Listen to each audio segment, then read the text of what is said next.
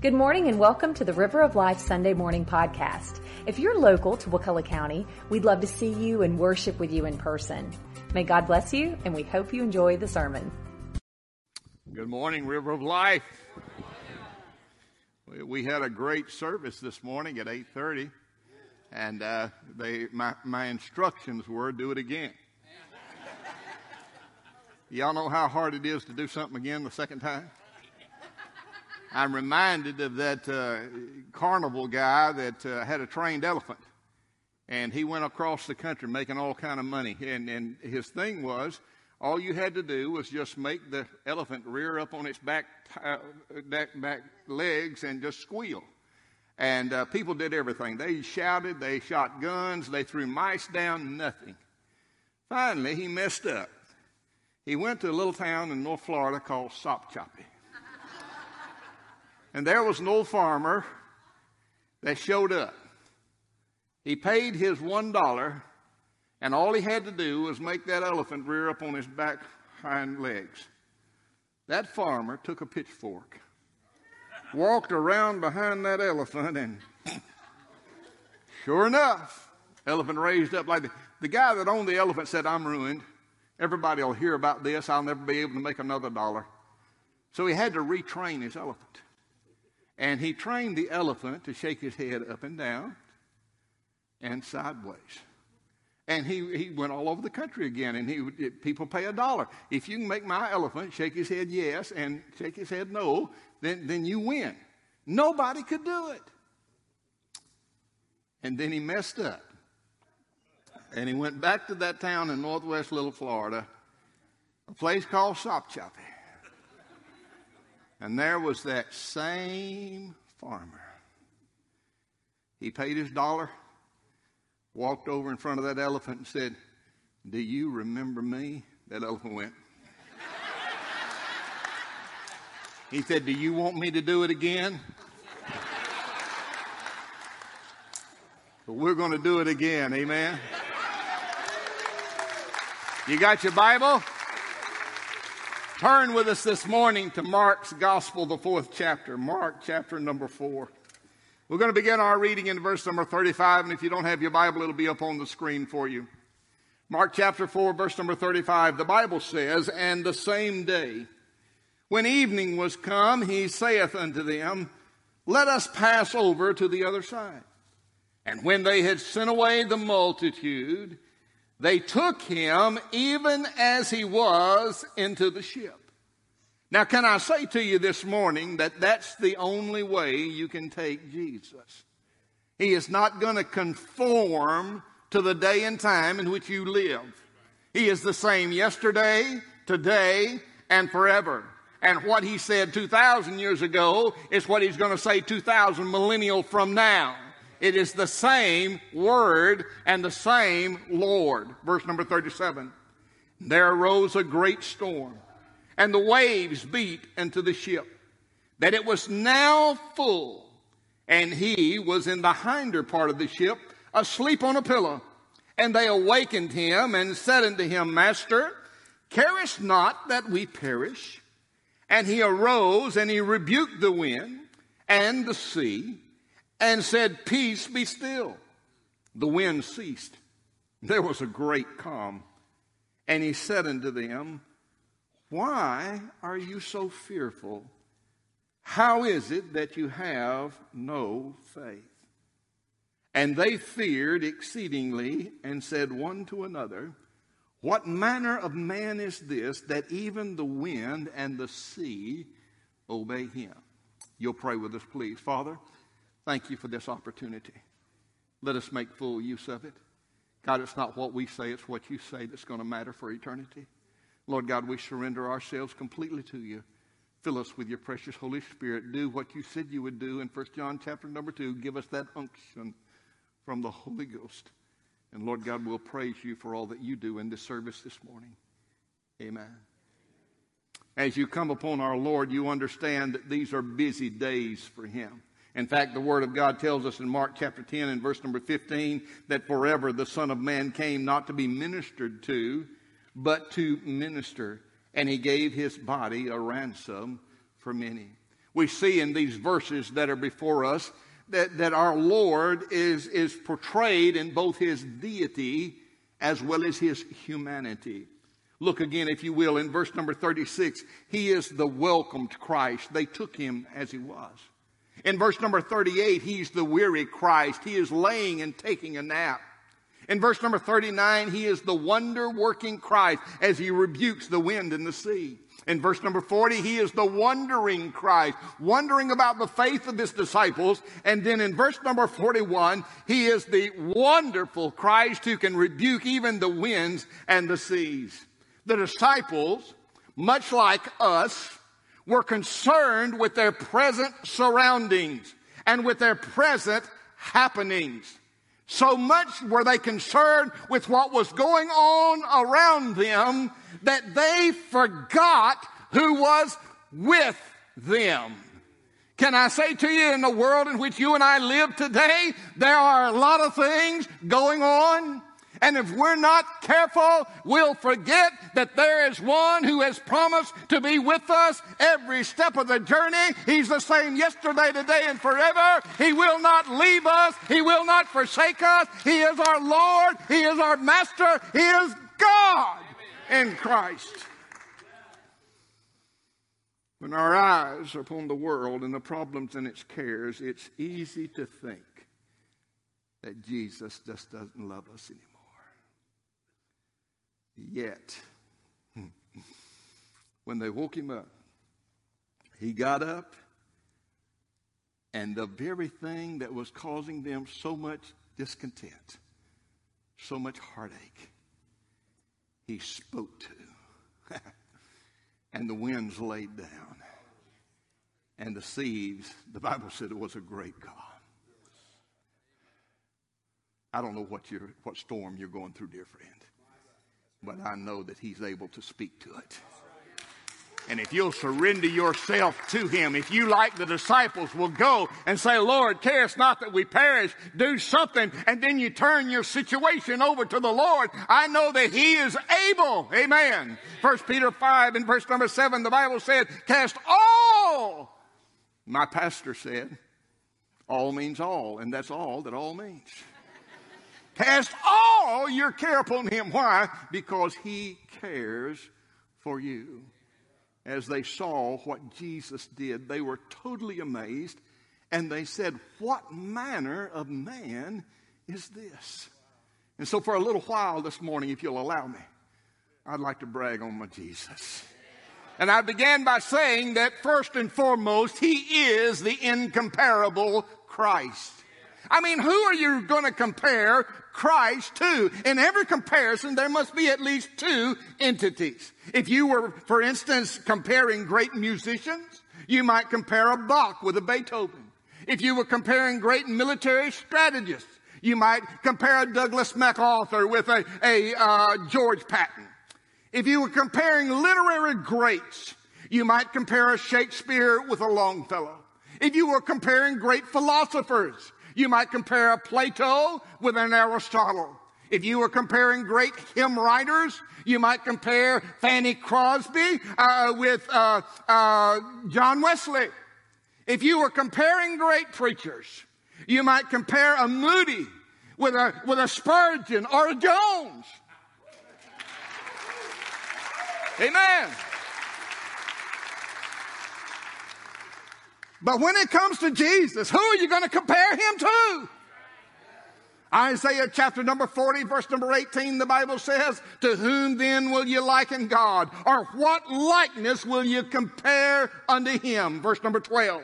He said he had measured the waters in the hollow of his hand. He meted out the heavens with a span. He comprehended the dust of the earth and a measure, and he weighed the mountains in a scale and the hills in a balance. That's my God.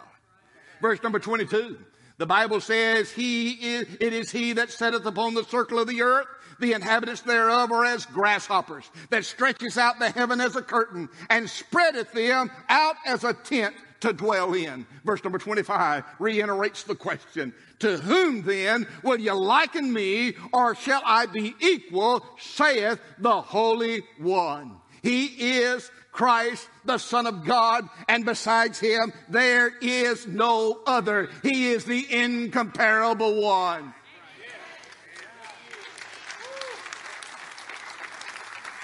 Our sorrows are comforted by his presence. Our sicknesses are healed by his stripes. Our sins are nailed to his cross. Our shouts hover over his empty tomb, and our service hinges on his soon return. He is Christ. He is incomparable.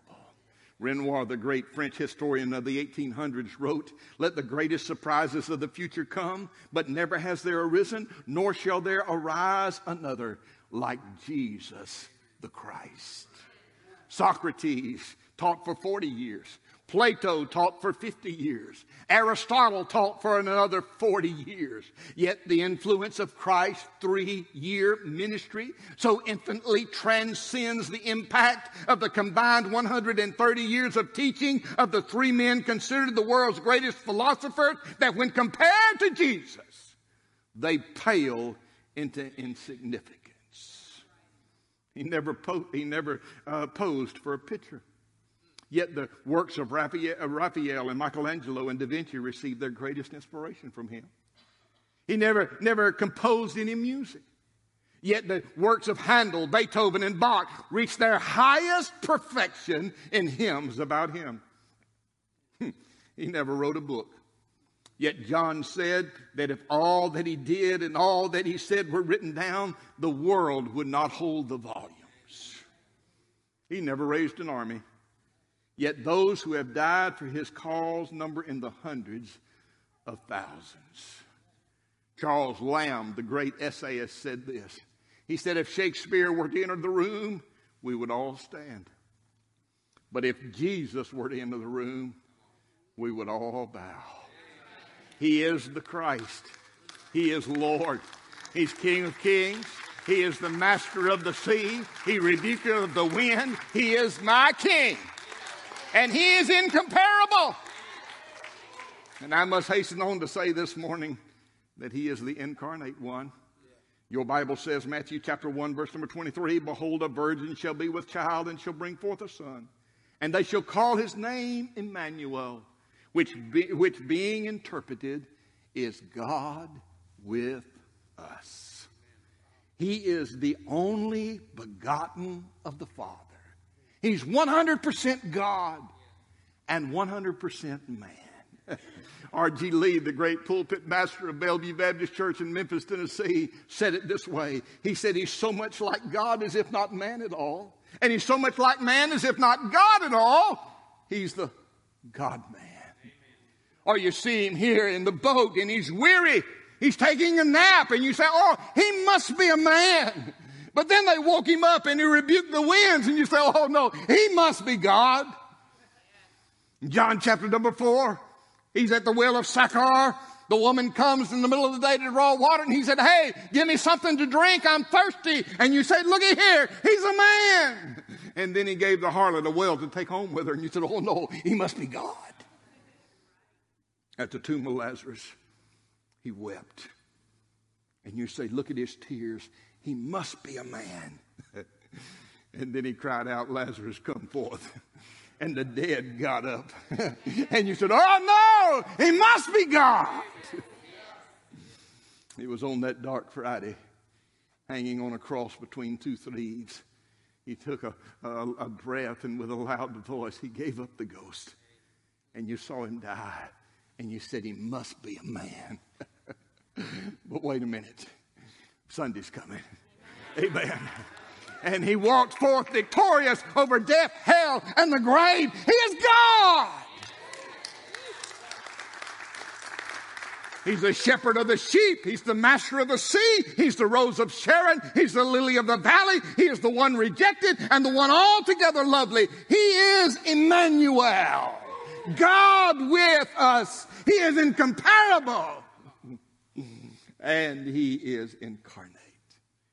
But I would say quickly this morning that he is the exclusive one. John chapter 14, verse number 6, Jesus Christ is doing the speaking. He makes this statement. He says, I am the way, the truth, and the life. No one. No one. No man, no woman, no boy, no girl. No one comes to the Father but by me. Acts chapter 4, verse number 12, Simon Peter preached this. He says, Neither is there salvation in any other. For there is no other name under heaven given among men whereby we must be saved. What are you saying, preacher? I'm saying that you can be a Muslim and never have met Mohammed. You can be a Roman Catholic and have never met the Pope. You can be a Buddhist and have never met Buddha.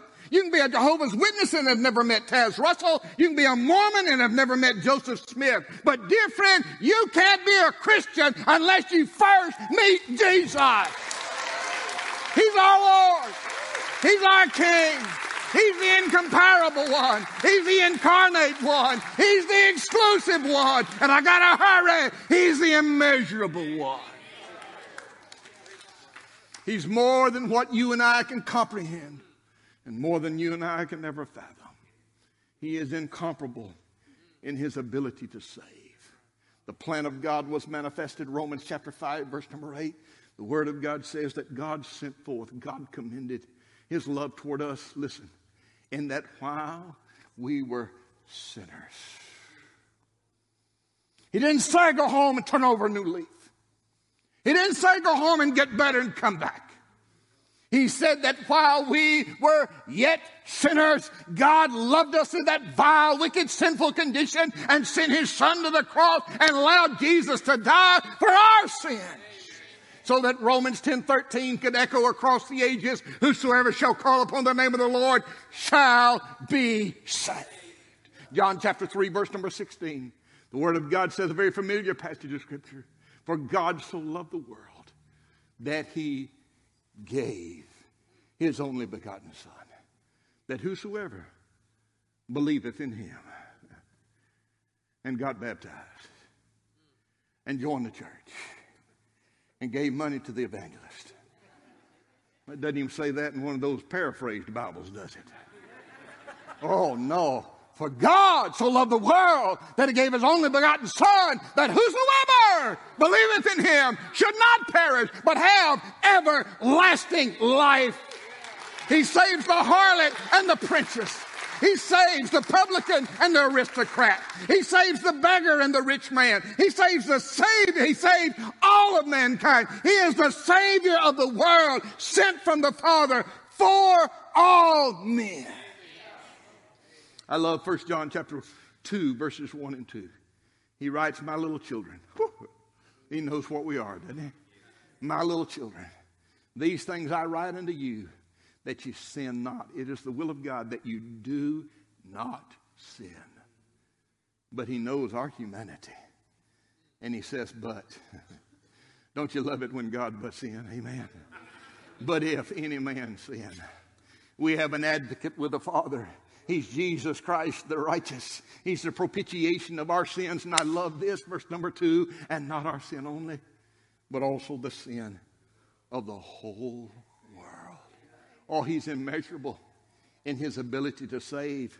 Can I say this to you this morning? He's immeasurable in his ability to secure.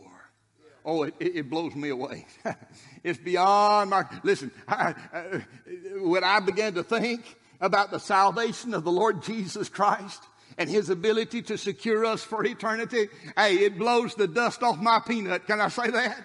I mean, I hadn't got room enough in this little old brain to comprehend all that God is doing. Listen to what the Bible said. Romans chapter 8, verse number 38. He says, For I am persuaded that neither death, nor life, nor angels, nor principalities, nor powers, nor things present. Somebody shout, nor things to come, nor height, nor death, nor any other creature shall be able to separate us from the love of God which is in Christ Jesus our Lord. John chapter 10, verse 28 and 29. Jesus said, I give unto them eternal life. And they shall never perish, neither shall any man pluck them out of my hand. My Father, which gave them to me, is greater than all, and no man is able to pluck them out of my Father's hand. Years ago, my wife sitting here, she bear witness to this. My son gave me a great theological lesson.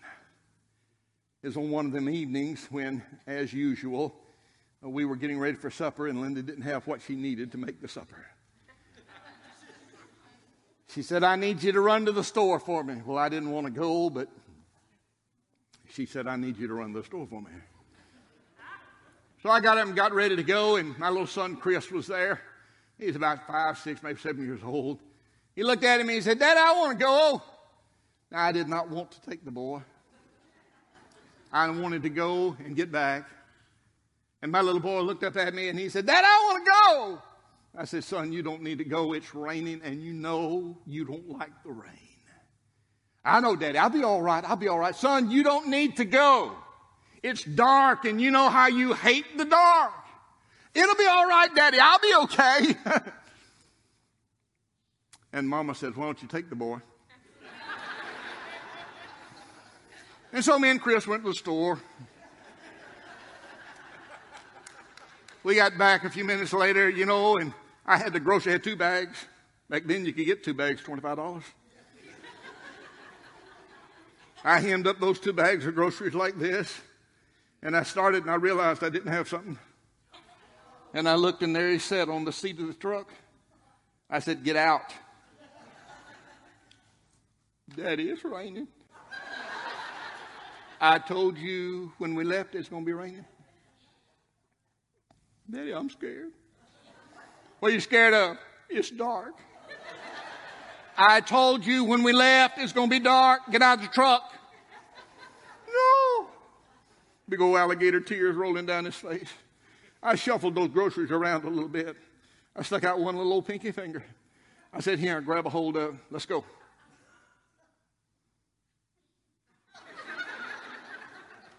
What's your problem? That if I'm holding on to you, and if I trip and fall,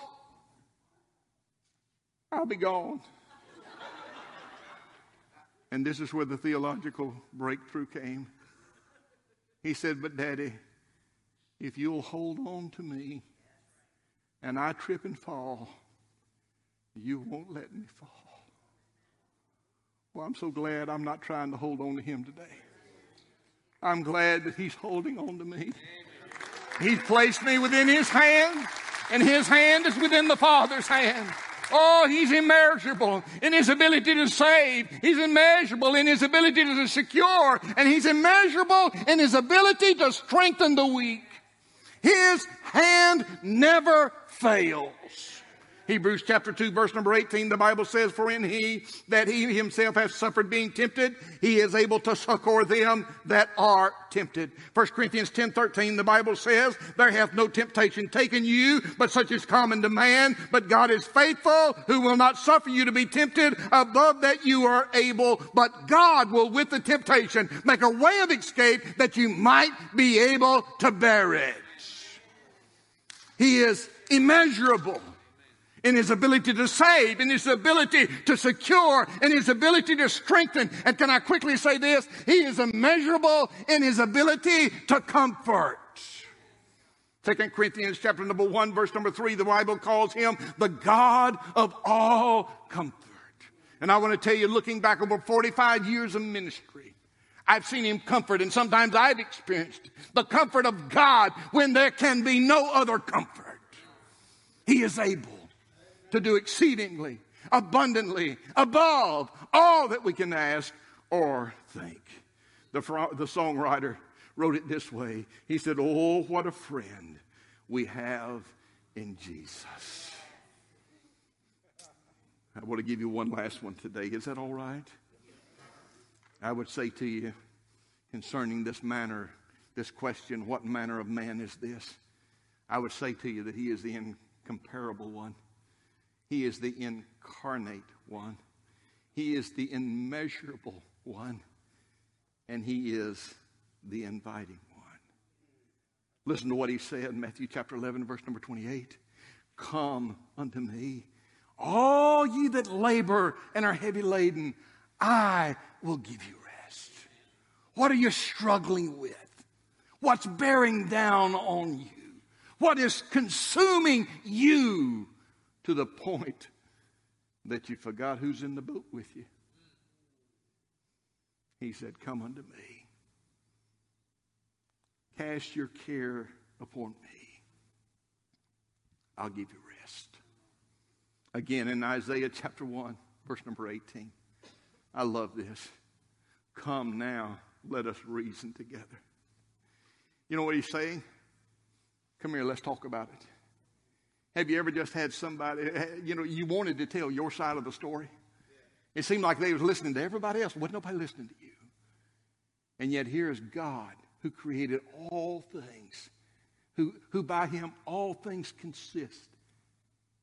He says, You come and you tell me your side of the story.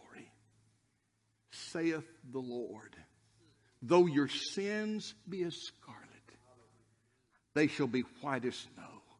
And, they sh- and though they be red like crimson, they shall be wool. To the woman at the well in John chapter number four, come. But Lord, you don't know her. Come. To Zacchaeus up a sycamore tree in Luke the 19th chapter, come. Wait a minute, Lord. You don't know him. Come.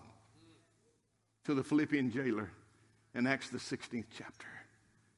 Come. But, but, but wait a minute. Wait a minute. Come. To Second Peter. Excuse me. To Simon Peter, the one who had denied the Lord three times the one who went back to his old way of life. I'm going fishing. There in chapter number 21 of the book of John, Jesus holds his hands out and says, Come.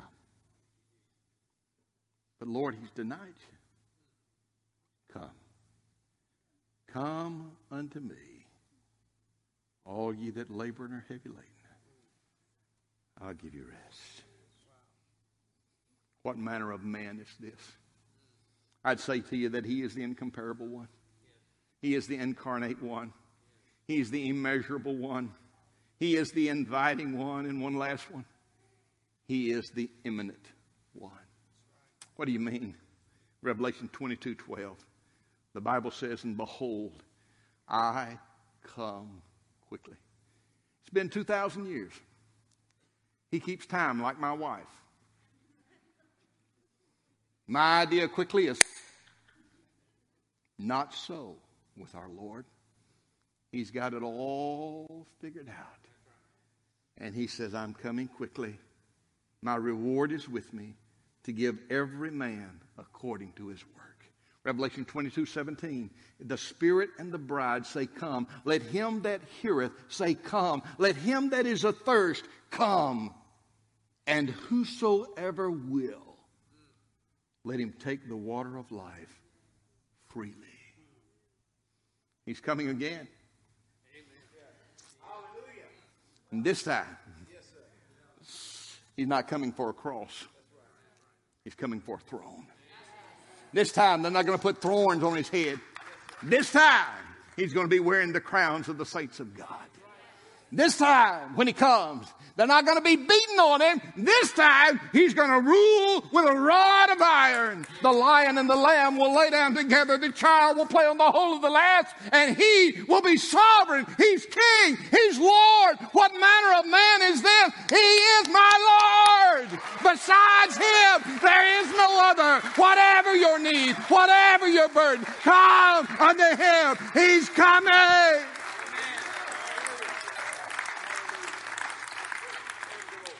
But the question is if he came right now, are you ready? Let's pray together, Father. God, thank you for your word. Thank you, God, for the wisdom of the writers through the Holy Spirit of God that chronicled for us so that here, 2,000 years later, God, we can still know about you and what manner of man that you. And God, what you can do for everyone in this building today if we would just come to you.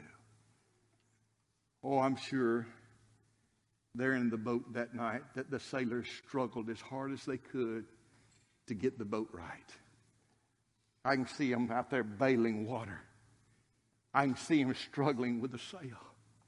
working, working, working, trying, trying, trying. And all they had to do was reach out and touch Jesus. And he stood and he rebuked the wind and the wave and see peace be still. And a great calm came. Aren't you tired of struggling? Aren't you tired of trying to figure it out? Would you just not come this morning and just bow in his presence and hear him say, Peace, be still.